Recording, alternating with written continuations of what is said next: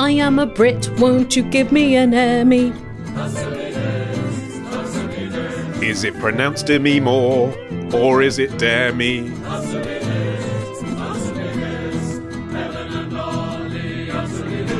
Very exciting news since uh, the last time we podcasted. And uh, I'm not talking about my new podcast. It's even better than me launching a new podcast. Ollie Mann has launched a new human being. Yes, but unlike you, Helen, I haven't had to find a new partner to do it. Uh, he's called Toby. Lovely. We named him after my favourite Sunday carvery. And Martin was almost named Toby. I was almost called Toby. were you? Yeah, I used to really dislike the name because I associate it with uh, Toby jugs, which I find very ugly.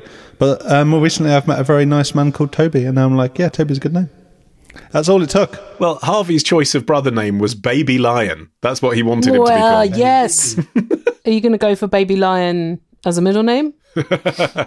No, middle name is Stanley after my father. Ah, That's nice. which uh, derives from the Greek baby lion.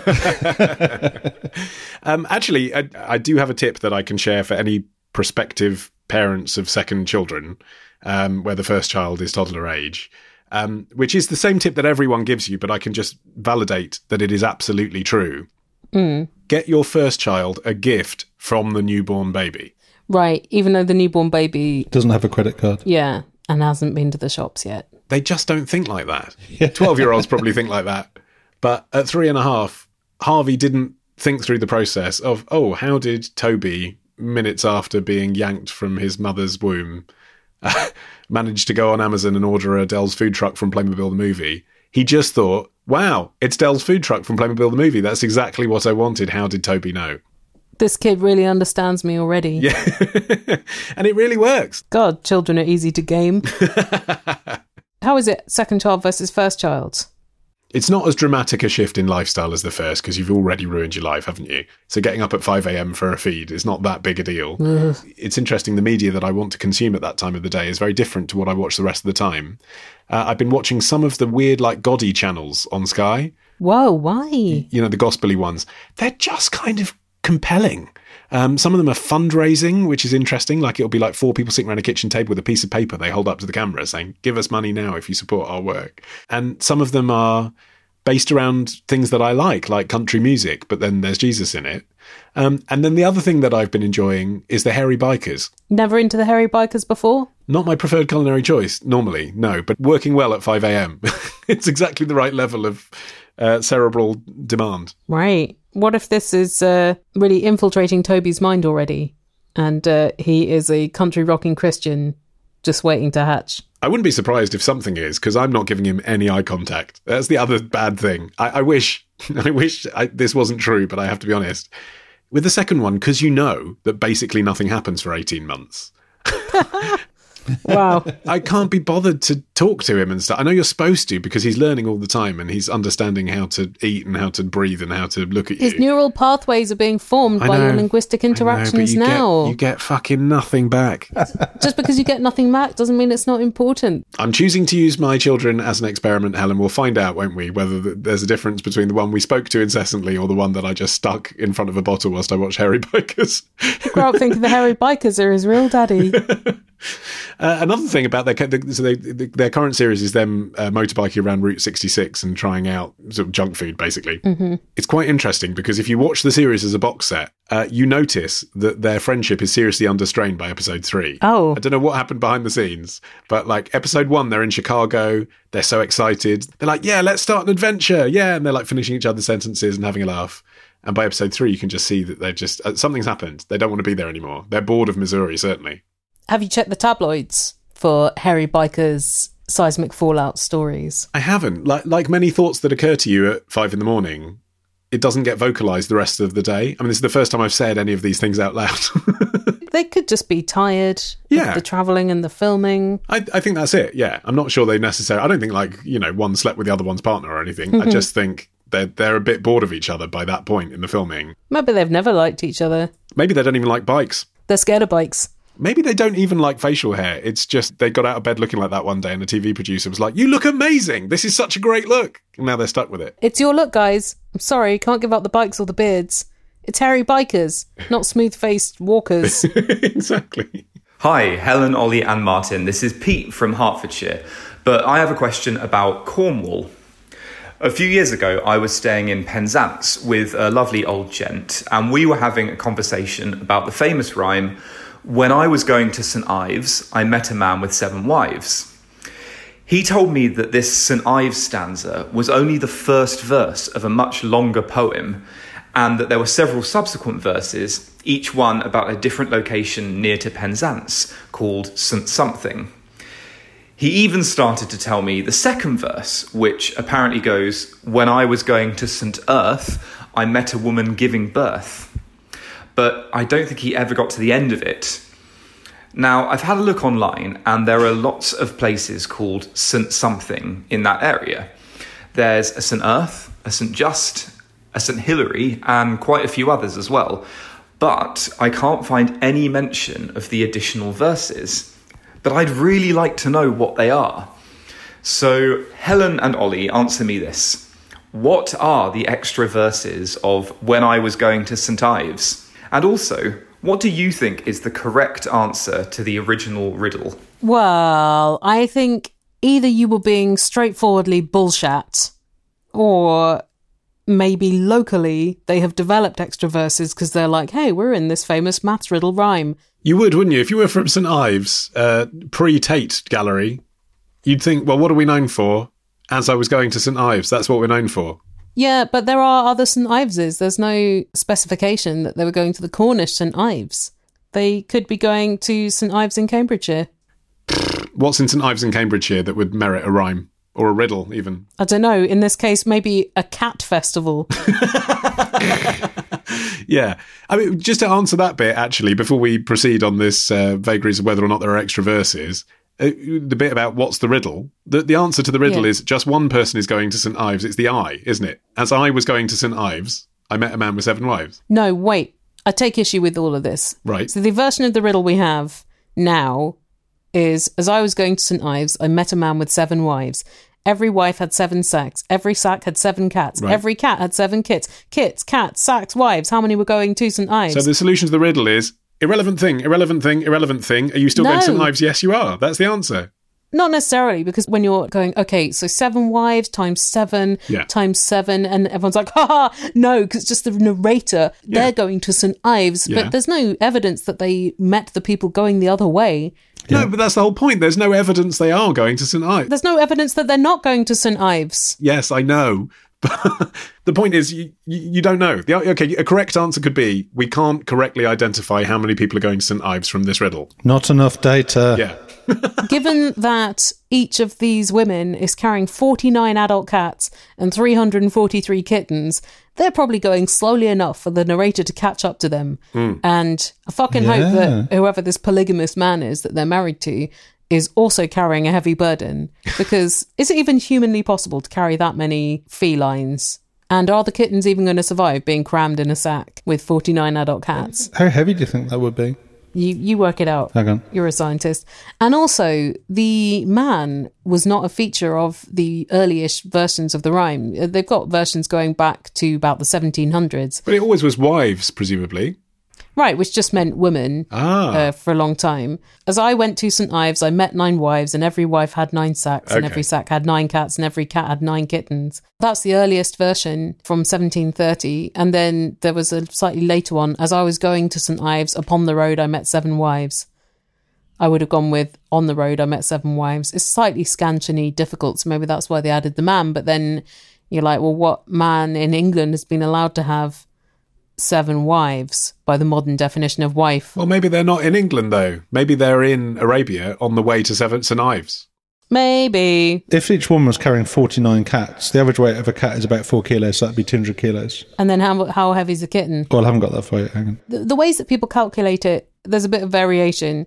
So in each sack carried by the wives, there is 56 felines, which means they're each carrying 392 felines times seven for the seven wives. That's 2,744. And then if you add the nine humans, that's seven wives, the narrator, and the man, that's 2,753 living things going to St. Ives. But then a lot of people also count the sacks. I don't think that counts because No. then you've got to count like their clothes, their supplies, because presumably they're going to need sustenance. So that would be 2,802. Oh yeah, no, because kits, cats, sacks, and wives. How many Right. were going to St Ives? So that does include the sacks.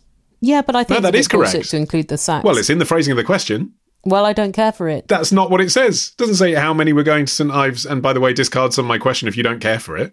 Well, I think questions that are more pressing are: Are the cats going to survive? No, Uh, why are they carrying so many cats? Is there a St Ives cat market or something? But also, like, have you ever tried to put more than one cat into any container at all? Yeah, good fucking luck. Even a room. it's difficult to add a cat to if there's already Right. an extant cat. I mean, certainly putting seven cats in a sack is really hard. I don't mean to be gothic, but are these cats alive? Right. or they're selling the fur at Yeah. St Ives cat fur market. Have you located any dark history of the rhyme, Helen? Because there is often. No, not really. I couldn't find out that much about this rhyme actually, except for it being a mathematical riddle, which to me implies that there's not going to be a load of extra verses that people have just forgotten about, like most of the verses of the national anthem. I couldn't find any evidence of different verses or of even variations, except this is a mathematical riddle that has precedent in um, one from 1550 BC Wow. in the Rhind mathematical papyrus Wow. found in uh, northern Egypt, which is it's not phrased the same way like a rhyme, but it was basically like a maths textbook. This uh, script, an ancient Egyptian maths textbook with different kinds of mathematical problems in it to kind of train people up. But um, it was more like a housing inventory. Does it mention cats? Could have done. They had cats in Egypt. It did have cats in it. It had um, 49 cats and then mice and grains and stuff. So it was like teaching you how to multiply numbers. Right. So there are variations like that, but I couldn't find a continuation of this. And also, it's just too much maths, too much riddle, too irritating. I'd forgotten all about as I was going to St Ives until uh, quite recently. Harvey got into his nursery rhymes book. Weirdly, like despite he's got the full library of Julia Donaldson, you know, but the thing that he chooses is this nursery rhymes book. And I'm kind of torn on it because I think it's all bollocks. Like, why am I singing "Ring a Ring a Roses"? You know, it's it's 2019, but he likes it. Like, he likes the stuff that's got that rhythm, and also sometimes the shock punchline. Like, he is on the mm. floor laughing with Michael Finnegan. But it really sticks as well. Yeah, it really sticks. in your mind forever. And it- exactly, and like so, reading these, I'm like, oh yeah, I remember that one, and then suddenly you remember it again for another 20 years. You might think it's pointless, but this is how he's acquiring language. No, I, I, I, no, I used to think it was pointless, but now I can see it. I can see it's all about the rhythm, essentially. But then the danger with that is, as the reader, you start doing them blind. You know, you don't look down to see what's this one about, um, because they're all the same. You know, five fat peas in a pea pod press, one grew, two grew. They're all like that. Uh, and I got to one the other day we were reading. Do you know Solomon Grundy? Yeah, Is he born on a Monday? Go on. dead on Sunday. Right. I started, I was doing the same tone as everything else. Solomon Grundy, born on a Monday, doing that sort of jolly speed, you know. Christened on Tuesday, married on Wednesday, took ill on Thursday, grew worse on Friday, died on Saturday, buried on Sunday. That was the end of Solomon Grundy. That's the rhyme. It was like an early version of Seven Days by Craig David. But it was difficult to read that to a three year old with a real emphasis of fun because I suddenly realised is this about infant mortality? Is it literally a child that's born on the Monday and then dies at the end of the same week? If he's married on Wednesday. But that's it, right, What yeah. two day old baby is getting married? Well, but this is, I was wondering. Then you think, okay, it's about an old man who's died on the Sunday. It's just coincidence that all the significant days of his life have fallen on different consequential days. So you can say, this thing happened on a Monday. So it's different days of the week, but they're different years. Yeah, basically. exactly. I mean, obviously, really, it's just a way of learning the days of the week, isn't it? Yeah. and also that we're all going to die. And I applaud both those things. but it's just, it gives you pause when you get to that innate darkness at the end. Also, we did one the other day. Do you know Teddy Bear, Teddy Bear? Teddy Bear, Teddy Bear, touch the ground. Teddy Bear, Teddy Bear, turn around. Do you know that one? Is that Cardi B song? You know, you do the actions. And what I liked about it was we were doing the actions, touch the ground, turn around. And then it goes, Teddy Bear, Teddy Bear, walk upstairs. We pretended to walk upstairs. And then it goes, Teddy Bear, Teddy Bear, say your prayers. Hmm. And it got to prayers, and Harvey literally had no idea what the action for that would be. And I was so proud. Yeah. Can you change it to like teddy bear, teddy bear, wear some flares? Or- Well, we did it. I got down on my knees Buy and I did shares. a sort of Christian style prayer and put my hands together. And he did it laughing, but he had absolutely no concept. yeah, but you've introduced him to the concept now. He's polluted. Well, yeah, but he doesn't know what it means. He has no concept of God or football. It's bliss. That's amazing. that's the that's the Britain I want to say. If you've got a question,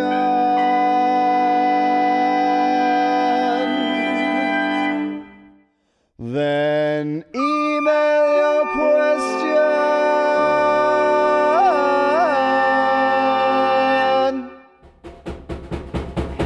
to answer me this podcast at googlemail.com.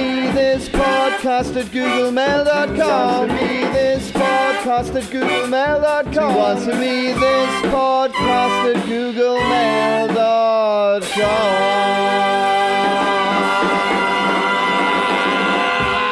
Well, here's a question from Mark who says, I had a date with this guy yesterday and it was absolutely lovely. Yay. Good so far. He is one of the most adorable guys I've ever met. Aw. Lovely personality. We have a lot of interests in common. Everything about him is amazing. You can tell this is building to an except, can't you? Here it is. Except, I don't find him physically attractive. Them's the breaks. Now, I know this shouldn't be a problem, shouldn't it? I mean, isn't that biology sending you a signal to think about? I can just stiffen my upper lip and uh, think of uh, the young Luke Perry. and everything in me wants to make it not a problem. I don't want to be a complete superficial asshole, but my brain can't seem to keep these thoughts out. Helen, what do I do? I don't think this is unusual, is it? There might be a lot of people that you meet where you think, on paper, this person is the one. But if you're not feeling it, I think it's pretty hard to lie to yourself, isn't it? That's right. Although there is the possibility, like when you've had one date with someone, presumably there is a lot that you're trying to assess at the same time. Whereas, like if you meet someone and sparks fly, it's a lot easier to think, oh yeah, there's uh, there's something in this. I mean, this is actually speaking up in a way for I don't know how Mark met this guy, obviously, but this is speaking up in a way for for Tinder and Grindr and apps where you can physically see someone before you meet them. Because people often dismiss that, don't they, and say, well, you should find out what you've got in common, uh, and you know, not judge people on how they look. But this is the flip side of that coin, isn't it? They might have met on eHarmony and found out they had exactly matched interests, but if he doesn't fancy him, it's not a goer. But they might already know what each other looked like before they went on the date, but he's still not feeling the physical attraction. He might be like, well, mentally, I totally get this, but physically, I don't want to bone him. I mean, surely the solution to this is be friends. Like, if you've got lots of Right. interests in common, be friends. You don't have to have sex with each other. You don't have to be romantic. But I suppose, like, if it were a film, you would have two people who were friends and seemed only to be friends, and then towards the end of the penultimate act, Let's cast this. Let's cast this. Who's playing Mark? Ben Whishaw? oh, yeah, lovely choice. Okay. So he's obviously already quite physically attractive in that boyish way. And then he meets a guy who he doesn't fancy, like really likes him on paper, but doesn't fancy him in person. Who plays that man? Like Dev Patel, maybe? Oh, I think he's a bit too good looking. I was thinking David Mitchell. It's a romantic comedy, so they just need to be like the most handsome person you've ever seen, but wearing glasses I see what you mean. and their hair's parted in the wrong side. Okay, okay. So Dev Patel in Skins rather than Dev Patel in Lion. Got it.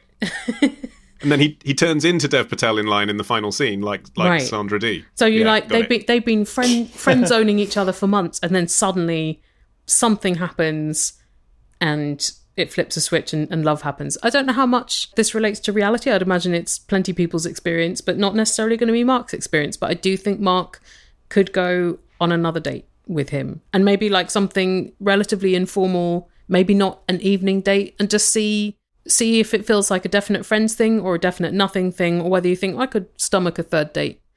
But if you look at him and you're just like, I'm never going to want to touch him in the intimate places, then I don't think you can really lie to yourself or him about that. as much as anything, the thing that Mark's getting at is he can't really necessarily lie to that guy about it either. Like, uh, how does he explain? Like, they're clearly hitting it off. How does he explain he's not really feeling it? Some people end up in marriages because they can't say that. What Mark could say is like, Oh, I'd really like you to meet my friend. I think uh, you might really hit it off with each other. Suggesting that Mark's not interested but does think highly of the person he's been on this date with. Perhaps? in the film, it would be a love triangle, wouldn't it? He'd, he'd go with someone else that he did fancy, who turned out to be an asshole, and then Right. he'd think, ah, should have been with Dev Patel all along. Right. It's like uh, the film Friends with Kids, where Adam Scott goes off and has a fling with Megan Fox, which means Jennifer Westfeldt realizes that he, her friend, was actually the one all along. Right. Then it's awkward. I mean, I think a lot of men have a free pass with Megan Fox, you know, according to their long-standing relationship. So, I'm not sure you can blame him for that. I also don't think that plot is specific to that film. That seems like the plot of almost every romantic comedy made since about 1990. Yeah, I don't know why that was the one that sprang to mind. It's very much not a particularly rem- memorable film. But is Mark saying, "Am I bad for only finding a good-looking person attractive?" Well, if he is, he shouldn't be. He shouldn't feel that way. That we're programmed to feel this way. But also, a lot of people are good-looking to other people, so Yeah, exactly. it's yeah. just your taste. It's just your taste. I mean, I'm sure. I'm sure you look at plenty couples where you're like, "Well, I wouldn't," but they found each other, and they're probably not sick at the sight of each other. Well, uh, yeah, but you see, therein lies the rub. He's probably thinking, when you look at those couples where there's at least one of them who I deem to be physically unattractive, did the other person in the relationship feel that way initially, and then because they love them so much, grow to find them physically attractive? And could that happen for me? Right. Well, that's what I'm saying. Attempt a second date, Fine. And that might clarify your thoughts. Okay, agree. And maybe even a third date if it can be if both dates you can kind of situate so that you're hedging as to whether they are romantic dates, which is why I think a daytime date would be the way to go. Yeah, and actually, you say daytime. I mean, it's important that there's good lighting because then you will come to a firm conclusion about whether or not you fancy him. Like, if you're in a place that's very dark, you could be lured into thinking you did find him attractive. We've all been uh, misled by our loins when it's very dark. exactly. Okay, here's a question from an anonymous person who says My ex boyfriend has a lipstick fetish, which I had never heard of prior to him telling me about it, but it worked out pretty well because I have, if I'm being completely candid, very nice lips, even from a non fetishistic view, and a truly absurd lipstick collection, triple digits. Unfortunately, despite the fact that I could fulfill his every fantasy by producing whatever lipstick his heart desired, he was an arrogant, self absorbed jerk, and I'm still tender for all the reasons that come with a breakup. And now, wearing lipstick isn't my fabulous shiny war paint anymore. It just makes me sad and kind of uncomfortable. Hmm. I'm usually pretty good about doing the things I like out of pure stubborn cussedness, but this is proving to be a real challenge. Ollie, answer me this. How can I disconnect my favourite pretty making thing from the association with Jerkface Magoo and his desires and make it my thing again? I feel like time might heal this, to be honest. I mean, you're putting on hmm. lipstick now, and it's reminding you of your lipstick fetishizing ex boyfriend, but I imagine there'll come a point where, since lipstick is one of your favourite things anyway, you will recover your own feelings as to why you enjoy lipstick and not associate it with him. Yeah. I would say to accelerate that process, you know, of time healing it anyway, maybe just buy some new lipstick that is not one that is a colour that he's expressed a preference for, or, you know, that's yeah. Yeah, completely that's a good idea. Yeah, and just wear that one. I'm seeing a lot of lipsticks in unusual colours on sale at the moment, like grey and green and yellow. And I do wonder whether those are more aimed at people who like wearing lipstick than people who are turned on by lipstick. And so, could you go around wearing grey or blue lipstick without being reminded of the times that he was getting you to wear it? I mean, there's a different kind of sadness with wearing blue lipstick, isn't there? Which is everyone assumes you're a corpse. I don't know, some people look terrific in it. I'm not one of those people. I mean, also, she says that she's got hundreds, though, of lipstick. So it might be that she's already got yellow and black and blue because those, hmm. although to us seem exotic flavours of lipstick, probably to her, this is very entry level stuff. It might be that you have to create something completely new, like a new look. Like, I don't know, put glitter on it or something. Fake moustache? something that just separates what he was into from what you're into. perhaps for a while wear your makeup very differently. Emphasize a different feature of your face. Wear very dramatic eyeliner say in bright colors. So you're not thinking oh my face looks undressed with no lipstick on it. And then after a while maybe time will have healed this wound and you'll be back on the lipsticks.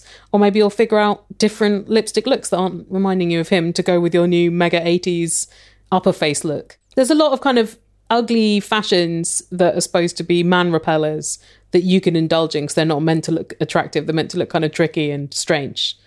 This is the time for those. Just Google image some pictures of Leigh Bowery and copy him. I don't know if you've ever helped your mum build a website. It is the kind of torment from which there is no respite. If she asks, What's a widget again? I will kill her with a rusty spike, or a brick, or a spade, or a chainsaw. But Squarespace is so easy, even your mum can use it. She can drag and drop and cut and paste, that's all there is to it. So, Helen, put that spike down, I beg you, for Christ's sake, don't do it! Sorry, mum. Thanks very much to Squarespace for sponsoring this episode of Answer Me This. I just set up a new Squarespace website for my new podcast, Veronica Mars Investigations, and uh, I did quite a lot of research beforehand. I was like, well, you know, don't sit on your laurels just thinking Squarespace is the best one. So I looked at a lot of reviews and came to the conclusion actually, Squarespace is the, it's still the one. Still the one, still the one I design with. You're still the one I flogged my merch with. You're still the one that works on iOS. You're still the one. I think that's what she was singing about. what what template did you go with? Do you know what it was called? I went with WAV. WAV. I'm, That's I might, appropriate, isn't it? I might That's try an audio out- file format. I might try out Sky. I, I was quite excited the other day because I noticed there's a template called OM, which is my initials. Oliver Mann. yeah, but then I saw the photo of people meditating and realised it was OM. I'm not going to start a yoga business anytime soon. You could. If I Why did, not? I'd use Squarespace. and if you'd like to play around with Squarespace's tools and design your own website, you can. There's a little sandbox feature. You can have a free trial. You can try it all out at squarespace.com slash answer. You can kind of build your Squarespace website and before you buy, see whether you like it or not. And then if you do like it, when you sign up, you can get 10% off your first purchase of a website or domain using our code Answer. answer. Helen and all, it's Sean and Arvin in Glasgow. Say hello, Arvin. Sean and I in Glasgow. We're watching Blue Peter, and uh, our question is we're looking at the dog and we're thinking, where does that dog go when it's not in the TV studio? Who looks after it? There's obviously been a lot of dogs in Blue Peter. Please answer that for us. How wonderful to have another reason to get in touch with my friends Joe and Colette from the Blue Peter Press Office. Who'd have thought? They got a special uh, dedicated phone line for you now. And so you may remember a few episodes ago we were talking about the Blue Peter appeal, and they helped me with some stats on that. Uh, so I just dialed them up. I was like, "We've had this very important question. Um, where does the current dog go?" Iggy, trainee guide dog puppy. Actually, no. Uh, it's Oh. the the current pet is Henry. Um, so Right. Iggy is is the penultimate Dead. pet. Oh, uh, they've also got Shelley the tortoise at the moment. The email I got back was Our current pet Henry came from the Dogs Trust and lives with a member of the Blue Peter production team as part of their family. They train and look after him and bring him to the studios for the show.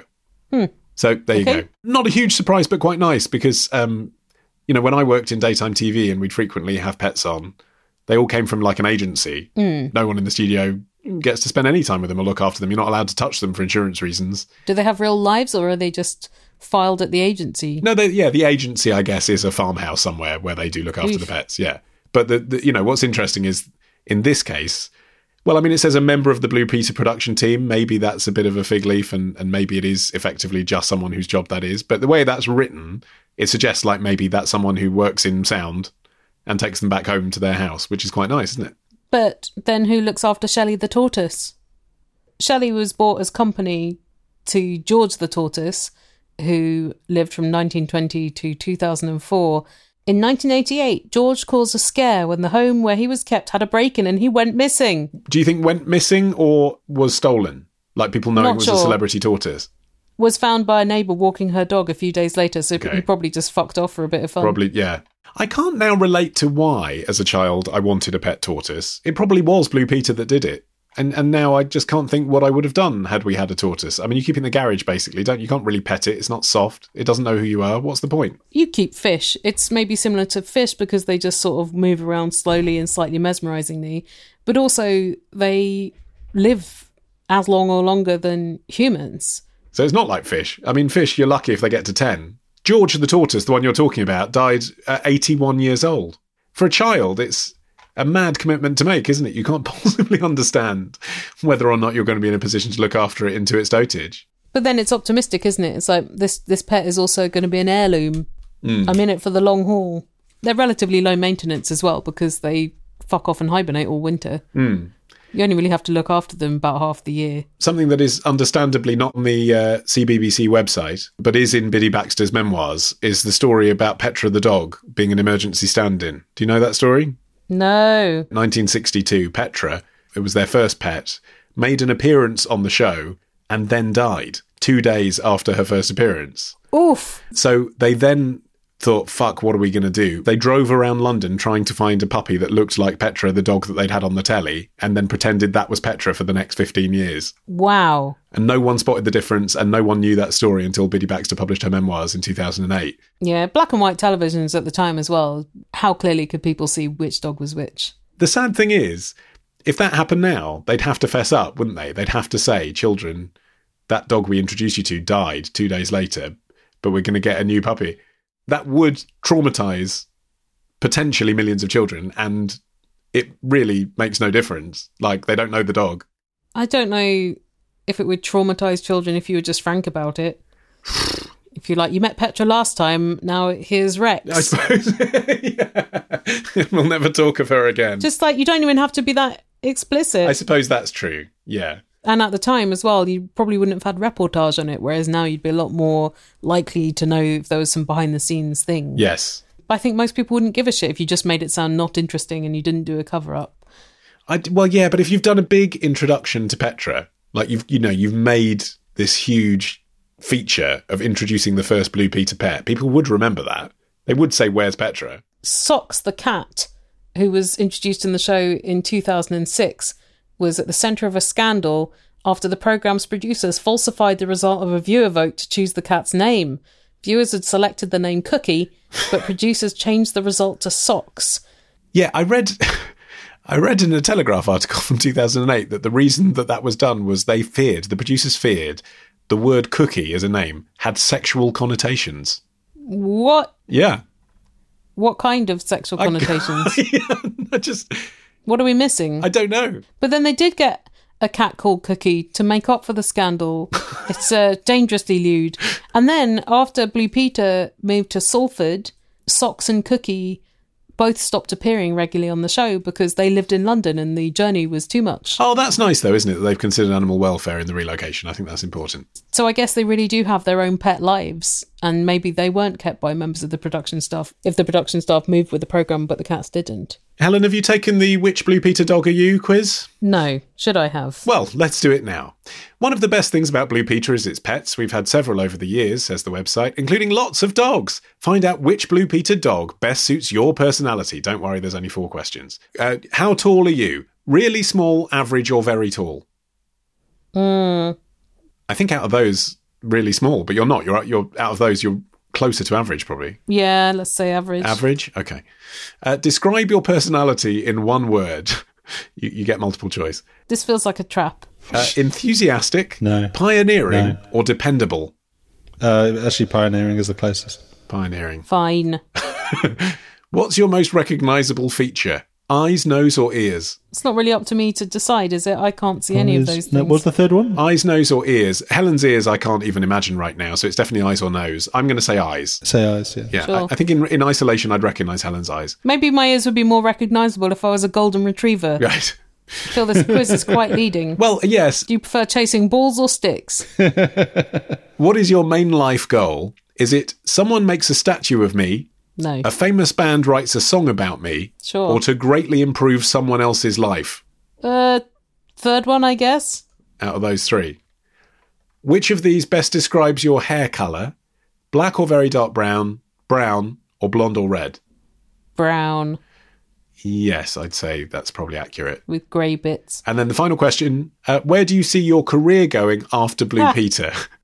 Well, presumably you'd be fucking dead. I never want to leave Blue Peter. I want to do more grown up TV, or I want a job outside of showbiz. Well, that's not many options. Those are the options. Two. I want to do more grown up TV. Sure. Okay. Right. You're Shep, the most famous Blue Peter pet. I don't remember Shep. Shep was 70s, right? Yeah, John Noakes' dog. Yeah. 71 to 87, that is a pretty long living dog. Yeah. I say John Noakes' dog. I mean, actually, probably not. But, you know, in, in the uh, fraudulent nature of TV presenting, Shep left Blue Peter when Noakes departed in 1978. that's you, that is. So yeah, I never saw Yeah. Shep because I was born in 1980. Yeah. Uh, yeah, John Noakes kept Shep, even though the dog was always legally owned by the BBC. Ah, Oh, okay. It was his dog. Fair enough. And in rules that also applied to himself under contract to the BBC, he could not use Shep for advertising or commercial purposes. Quite right. And he got paid out of the Blue Peter budget to cover Shep's costs. This is a good deal. I think that's fair enough. Uh, but then, apparently, after leaving the show, he was furious to discover that his dog money ceased to be paid. Because Biddy Baxter was like, No, you've left, dog's left, fuck you. Paraphrasing. Yeah. But then, after that angry conversation, John Noakes gave up Shep, who went to live with someone else. And then John Noakes did a bunch of television adverts using a dog that looked like Shep, named Skip. Oh, Noakes, you heartless twat. Yep, rough. Rough. Rough indeed. How many social networks are you on? Bebo, Friendster, Path, YouPorn, MySpace, Ping, and Google Buzz. If you want to be our pal, go to this URL. Facebook.com slash answer me this or twitter.com slash Helen and Dolly. But please don't follow us in real life.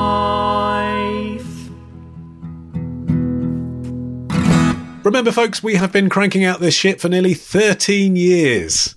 Uh, if you want to know what we sounded like when we were still in our uh, metaphorical nappies, our early work is available to buy for just 79 pence per episode. From answermethistore.com. That is our own store. They're also available from Apple and Amazon, but we do get more money when you buy them from us. Just FYI. And also, like some of the imperative to buy them from the other places has gone now. Like it used to be like, oh, I don't want to download it on my desktop because then I can't listen on my mobile, so I'm going to buy it from Amazon. Fair enough. But nowadays, I mean, we can all use a cloud service, can't we? You've got the file on your desktop, upload it to your phone, give us a bit more cash. You know it makes sense. Here's a question from Siobhan, who says, I'm very lucky to live in a small block of six flats where all of the neighbours get on. We are a little community. We take turns doing the bins, have a WhatsApp group, and have the occasional pub socials. Recently, one of the neighbours had their bike stolen. It was locked up and behind a gate, so it was a bit of a shitter. Well, I probably didn't help the situation by sending a link to an article I'd read which stated we live in the most burgled area of Bristol, a fact I found mildly concerning but didn't think too much more about. Now, all of the boys in the group have decided we should get CCTV, the cost of which would be expected to be split equally between the flats. I don't have a lot of spare cash. In fact, with three days until payday, I have £3.28 in my bank account. I don't particularly mind having CCTV cameras, Siobhan says. I think they would look a bit naff and tacky and do Agree. very little to prevent being burgled, and I do find the idea a bit of an invasion of privacy that one of the neighbours would probably be able to watch when everyone else is coming and going. I thought Siobhan had said they all get on great. Yeah, she also said she didn't particularly mind having CCTV cameras and then went on a big rant about why she wouldn't want them. Well, during this paragraph, she's really convinced herself that it's Yeah. getting to 1984 levels of surveillance.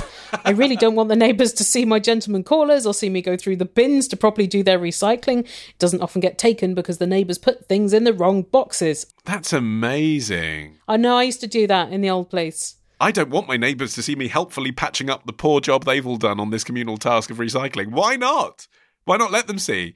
This is a great hands off, passive aggressive way to show them how to do the recycling, and you never have to mention it. CCTV could be the answer for that problem. So, Ollie, answer me this. Is there a good way to say I don't want the CCTV without seeming like I'm stingy or up to no good, or like you were the one who stole the bike? um, I don't really want to be the only one of the group saying I don't want the cameras. So, is there a good light-hearted way of saying they should reconsider? I don't want to be the only one in the group saying I don't want them. So, what you're actually saying that you want is some kind of behind the scenes whip who goes around slowly Oh. persuading other members of the WhatsApp group to follow your lead. Like 12 angry men. Um, okay. I mean, I would say, Siobhan, that actually I agree with you that CCTV looks naff. And I actually think, because we could have had CCTV when we had our home extension done, like the architect wanted us to have it and talked about having it. And I feel like having it is a way of looking like you've got something worth nicking. Like having a really obvious camera. Isn't that what people used to say about having a burglar alarm on the front of your house? No, because everyone's got a burglar alarm and yes, it's partly a deterrent, of course it is, but it's also practical. When your house gets broken into, you want to get the alert. But I, I just think CCTV suggests you've got an extra layer of stuff, which actually, by the way, any thieves listening, I don't. I mean, that's the thing. I don't really have any. uh, I've got an iMac. That's it, really. There's nothing worth nicking. You got the Costco cupboard. There could be years worth of toilet paper in there. That's true. Yeah. I also have uh, some Answer Me This memorabilia that people listening to this might be of some value. Oh. The T-shirt I wore in the original cover art.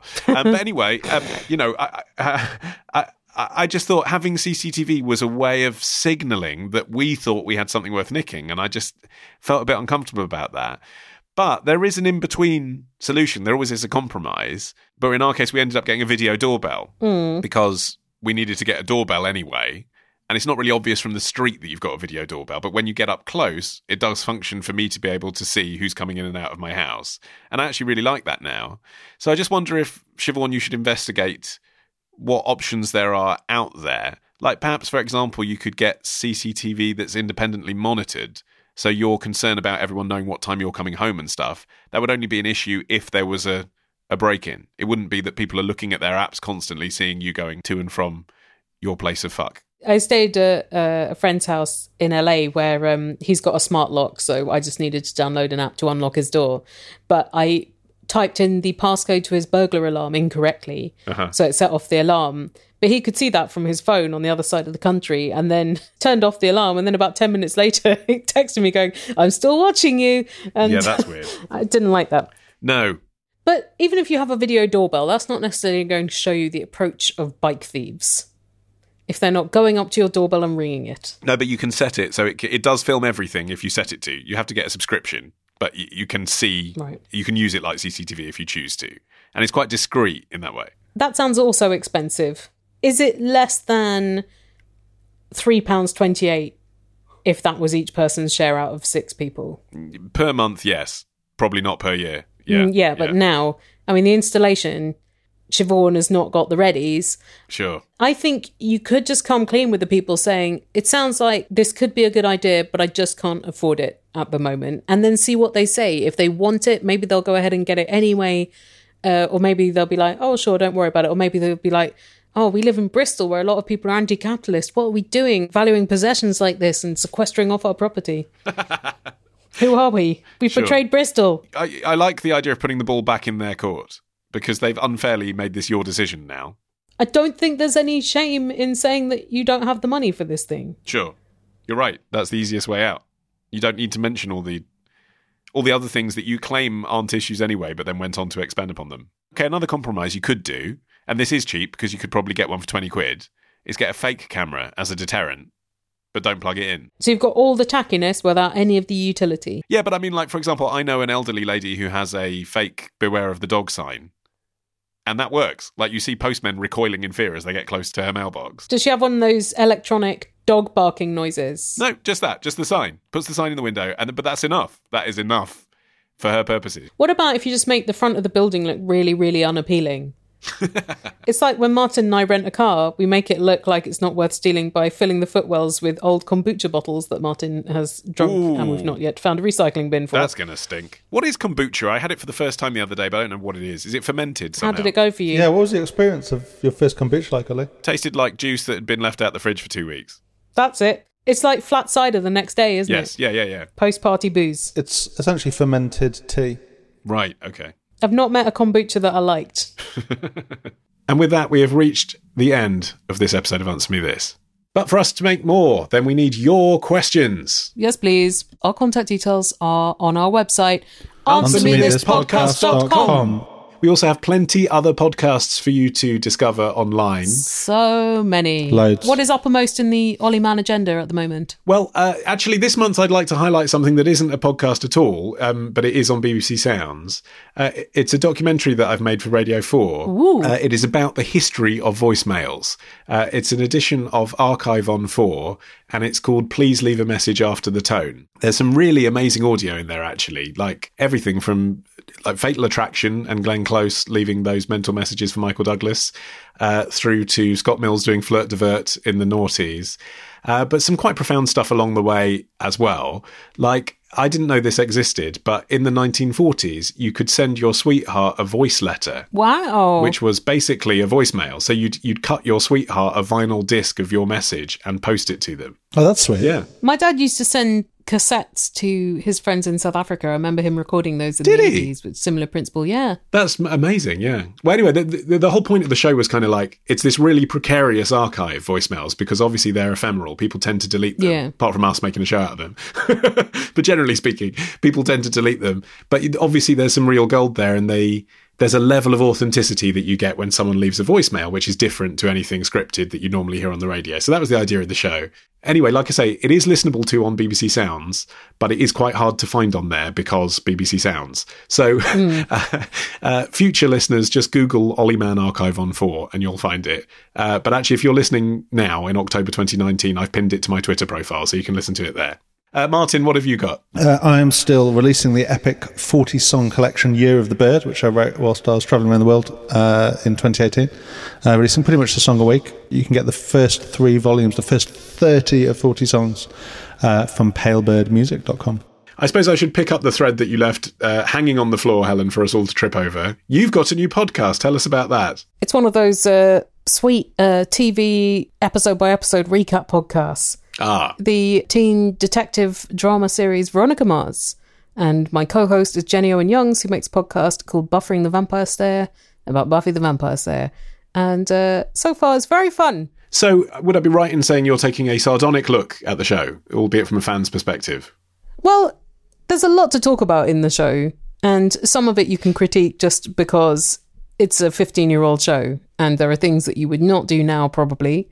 And then other things where at the time you think, sure, or you don't think about at all. And then when you rewatch multiple times for the purposes of podcast, you think, actually, there's something up with this. Where do you go to seek it out? VMIpod.com. There we go. It's called Veronica Mars Investigations. But if you want to watch along, does it cost loads of money or is it all on Amazon or whatever? If you're in the States, you can get it on Hulu. In Britain, I've heard from people A, that HMV still exists, and B, they've got cheap DVD box sets of Veronica Mars.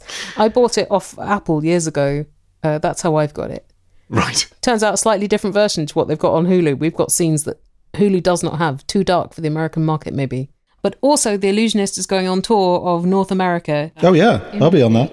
Martin's on that. I'm on that. It's a very entertaining hour about smashing gender out of language because who needs it? Listings are at theallusionist.org slash events.